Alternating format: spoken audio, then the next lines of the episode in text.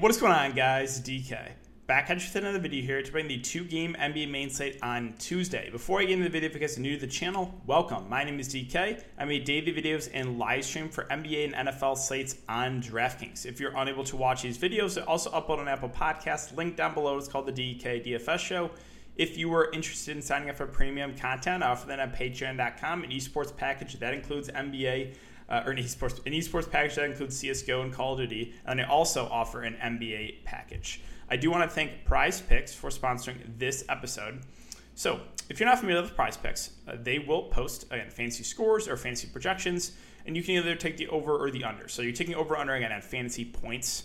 So like Trae Young's projected for 48 fantasy points, you the under, to the over. Um, so that is one way to play. They also have the now uh, newer way of, a single stat DFS where you can take like over under on points, assist, rebounds, three pointers made. Uh, they have basically every single sport you can think of. They have esports, they have you know, football, PGA, um, and I think it's a a fun change of pace from DraftKings because again, you're not playing against anyone; you're just playing against the house. Uh, if you guys want to try it out, you can sign up use the code DKDFS. DKDFS, all one word, link down below. You'll get a 100% match up to $100. So basically, you put $100 in, you get a free $100 to play with. So let's go over some of these that I like. Um, let's see. So scrolling through some of these. Um, okay, okay. Hmm looking pretty sharp. So I will say, you know, Conley is currently questionable for the Jazz. If you are confident he doesn't play, then you can go over on guy a guy like Ingles, go over a guy like Clarkson, right? Because they're going to have to play more.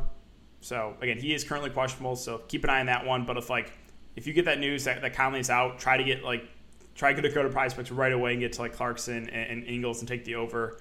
Um, Zubac, we'll see what, what the Clippers do with the starting lineup. My, my thinking is they continue to try to go small, and he might barely play, even against a big Jazz front court. But I guess we'll have to wait and see what they what, what they end up doing. But all these, you know, they seem pretty sharp. Um, I think, you know, if Embiid is fully good to go, then you know, I think taking the over on 53 looks looks pretty decent to me. Obviously, he's still going to be a little bit hampered, but um, he was able to, to, you know play that entire game last game and went for 60 plus fantasy points. So, all right, um, let's before we talk about uh, the this two game slate, let's look back lineup here from Monday's slate. So Monday, uh, well, it didn't go good because the game uh, I stacked uh, blew out, so that was no fun. And uh, again, I'm looking like a clown for for picking the Bucks uh, in this series. Not looking good at all. Not looking good at all. Um, lineup was Jrue Holiday, Kyrie, Bruce Brown, Giannis, Blake, Mike James, Bobby Portis, uh, and Chris Paul. Chris Paul was the, was the lone bright spot. Uh, he was the one guy that was somewhat popular in the late game. No one else. It, the funny thing is, like, I was looking at my lineup. I was like, oh, well, I'm obviously dead. Like, game blew out. Like, it, it's over. But I'm looking at every other lineup in the higher stake stuff. And like everyone had the same thing. Everyone stacked the early game, had the same exact mindset as me, and no one like played anyone in the late game. Uh, so like I just want to go. It's crazy the ownership in this late game in, in the higher stakes stuff. So uh, Chris Paul again, he was the one popular play. He I he's like one guy I played. Uh, he went for fifty or he was fifty percent owned. Went for forty nine fantasy points. That was nice. Mikal Bridges went off today. No one played him. Nine percent owned. Uh, let's see. Devin Booker was decently popular, 34%. He was kind of a bust, only 38 fancy points. DeAndre Ayton, no one played him, 5%. One for 35, I guess not terrible. Uh, Aaron Gordon, no one played him, 10% owned, 31 fancy points. MPJ, again, 12% owned, 28 fancy points. JaMychal Green was only 12% owned. He had a nice game. Um, Torrey Craig, 1% owned. Jae Crowder, 21% crazy. Like the, the ownership in the scheme was so so low. Uh, Rivers was 32%. He was kind of a bust. It was a low scoring day, low scoring game because uh, the the clear you know game that had way more upside blew out, and it just sucks. You know, Random blowouts are the worst, right? Because that was a game. The Bucks actually, the closing line, uh, the Bucks were actually favored by one. It started with like the Nets favored by one and a half or two, and you know the sharps in Vegas actually bet it or pushed it the other way. So the Bucks were actually favored. um, and just got destroyed. just awful. That game was so brutal to watch. Uh, again, I was so excited to. Uh, I was thinking we were to get a nice close game and just an absolute blowout. So, yeah, can't really. Again, random blowouts are the worst, but that is what it is. It's just funny that you know every single person the higher stake stuff had the same same idea as me of just stacking the stacking the early game. Like literally six, seven players every single person you look in these lineups had six or seven players in that first game. Uh, again, just, just unfortunate about the random blowout. But all right, so uh, before we get into the, the two games that I'll ask, real quick, uh, if you guys could leave a like button on the video, subscribe if you haven't already, and hit the notification bell so you don't upload videos you don't know live. I will be doing a YouTube live stream tomorrow. Make sure to check it out, answer any of your guys' questions. Um, and let's try to aim for 150 likes on this video. All right, so we'll start off with Atlanta and Philly. Check the Vegas odds, I guess, really quick. So the Hawks 76ers is the 223 over under. The 76ers are five point favorites. That leads me to believe that Embiid's playing. They have him listed as questionable. I think he plays. And Clippers and Jazz, a 220 over under. The Jazz are four point favorites. We're still waiting on the Conley news as well. So a couple big pieces of news there. All right, and the Atlanta side. So Trae Young at 9 2.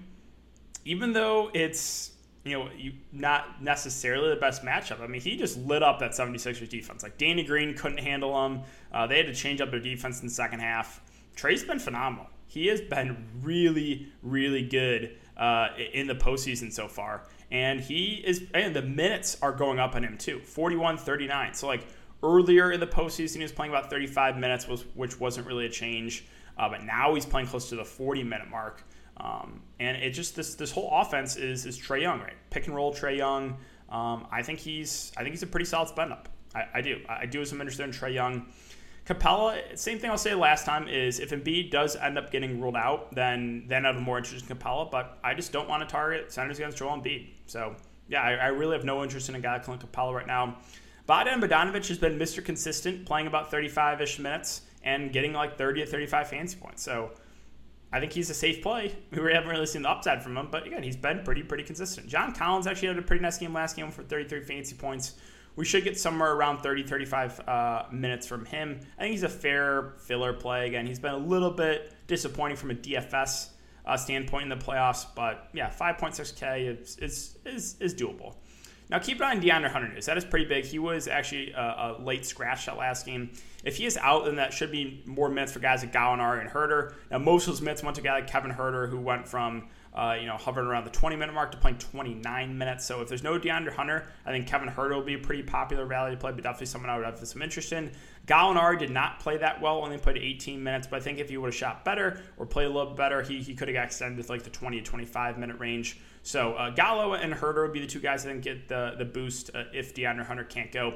Also Solomon Hill. So Solomon Hill started the last game. He played 25 minutes. I would assume we get similar run if he starts again. Now with Solomon Hill, he is not a good point per minute guy at all, uh, but he's close to min price if you want to use him as a punt play. And then DeAndre Hunter, if he does play himself, I think he's a fair value as long as there's no limit. I would assume we get you know the normal 30 35 minutes. Again with him, more at the first defense. Uh, he, he's definitely taken a step back offensively, uh, at least in the playoffs. Uh, but he's been pretty solid in the defensive end and someone I think they, that will get a decent amount of minutes if he if he can play. And that's really like Lou Williams again will play the backup point guard, but I mean unless you think he can get you you know 15 fantasy points in 10 minutes, it's just probably not for me. All right, so let's move on to Philadelphia. Again, Embiid questionable. My assumption is he plays. And if he does play, I really like Embiid because no one can stop him on the Hawks and he is just a phenomenal point per minute guy. Um, he played 38 minutes last game. It's just a minute thing, right? I think he's as long as he doesn't aggravate that injury, he's going to play all the minutes he can handle. So um, I really like Embiid here at the top. Now, if Embiid is a late scratch, then Tobias Harris, Ben Simmons become two of the best plays of the slate.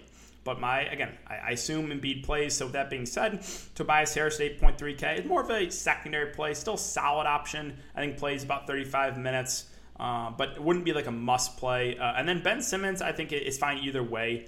Uh, I think if if Embiid is out, that that actually helps Tobias Harris a little bit more because then he turns into the number one on offense. Ben Simmons is still going to be the guy, you know, handling the ball, handling the ball, um, you know, being out there. Obviously, is a good defender and, and stuff in the stat sheet. So um, and he's been he's been playing a lot better in the playoffs. He has. he like really disappeared for a while in the regular season, but he's starting to, to get back to the Ben Simmons we know um, from like a year or two ago. So um, yeah, I think Ben Simmons is fine either way. Uh, a guy that should play uh, big big minutes and again can stuff the stat sheet. I like playing guys like that. Now, going down the list on, Philadelphia with Seth Curry, Danny Green, they're, they're, pretty similar players in the fact that they're both pretty reliant on scoring. A Back to back 30 plus fantasy point games from, from Seth Curry. Um, I think that's, you know, he's solid, but again, somewhat reliant on scoring. And Danny Green had the bad shooting game last game, only for 16 fantasy points. Same thing, right? He's kind of got to knock down those shots. So with Danny Green and Seth Curry, they're both in play. I think Seth Curry will be a little bit higher owned based on the last couple games. But they're again they're they're they're they're, they're pretty similar players in the fact that they both have to knock down shots to get fancy value. Now, Dwight Howard is only playable if Embiid misses. If Embiid plays, I have no interest in Dwight Howard at 4 5.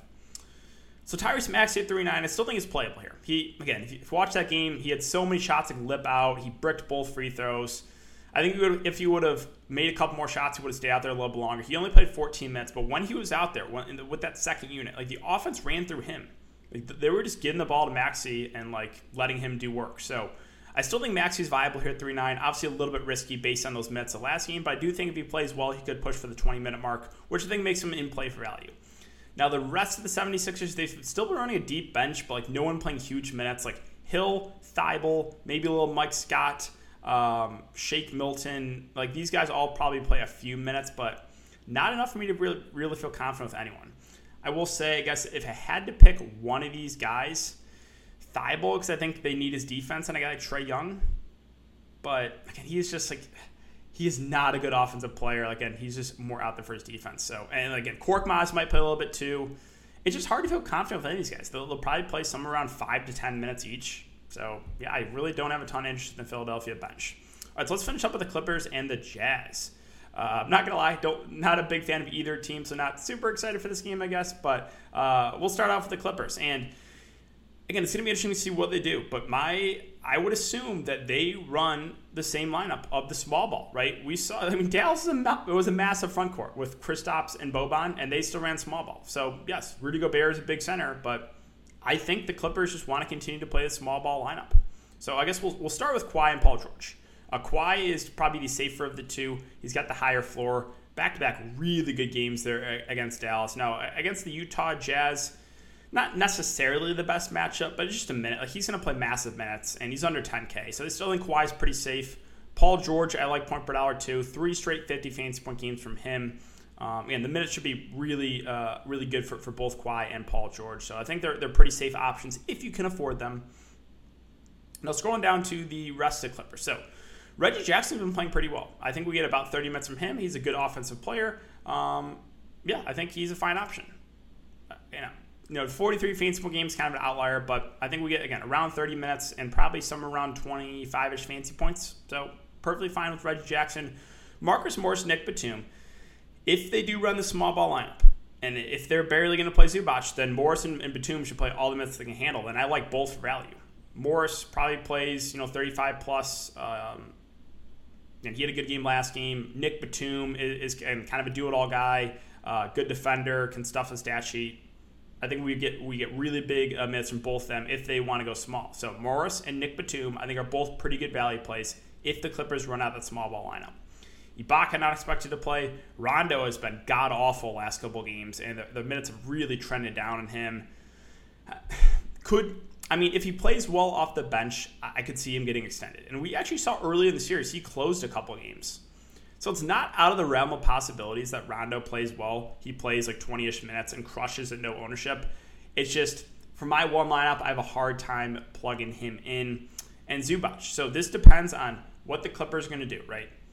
Are they going to throw him out there against Gobert? If Zubac starts, I like him for value because he's a good point per minute guy. But I don't know if they're going to do that. I think they're going to continue to go that small ball lineup, which means Zubac probably doesn't play a ton. So keep an eye on the starters. And if they do start Zubac, I like him a good amount for, for value. And then Terrence Mann had a nice game off the bench. I think we probably get, again, he played, he got extended a lot more because Marcus Morris foul trouble early. I think we probably get somewhere around 15 minutes from him, maybe a little more, maybe a little less. At 3.3K, fair value play. Again, he played well last game. Kennard might play a little bit, but not enough for me to consider him. All right, let's finish up with the Utah Jazz. So, I mean, this price is just too cheap, right? Donovan Mitchell at 8 2.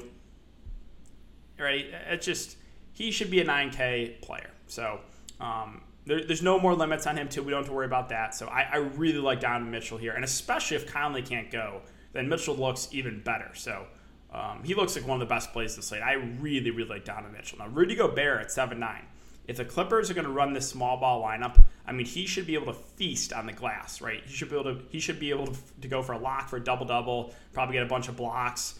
Um, so yeah, I think Rudy Gobert is, is a pretty good play too, especially if the Clippers are going to go small. And the big news is Mike Conley. So dealing with that hamstring injury, we will see. If Mike Conley plays, I think he's a fair contrarian play. Again, I think that the hamstring injury will worry some people and he'll go pretty low owned. Um, it's a two game slate, so you know taking a risk on, on Conley, I don't think is the worst idea if he does end up playing. Now, if Mike Conley misses, then we have two guys I like a good amount here for kind of the mid range to value in, Clarkson and Ingles. So Ingles would most likely start and probably play around 30 minutes. Would, would run the point guard a decent amount. Um, he's been you know not the best uh, you know recently, but he would get a pretty big boost uh, playing that point guard role. So would like Joe Ingles for value, and then Jordan Clarkson would play more off the bench too he would become a really solid play. So both Clarkson and Ingles get a massive boost if there's no Conley. Would like them both a good amount. Keep an eye on that. Bojan, his role won't really change. We know what Bojan is. He's a sharpshooter, pretty reliant in the scoring. Um, he's always in play, but he does have somewhat low floor if he's not hitting his shots.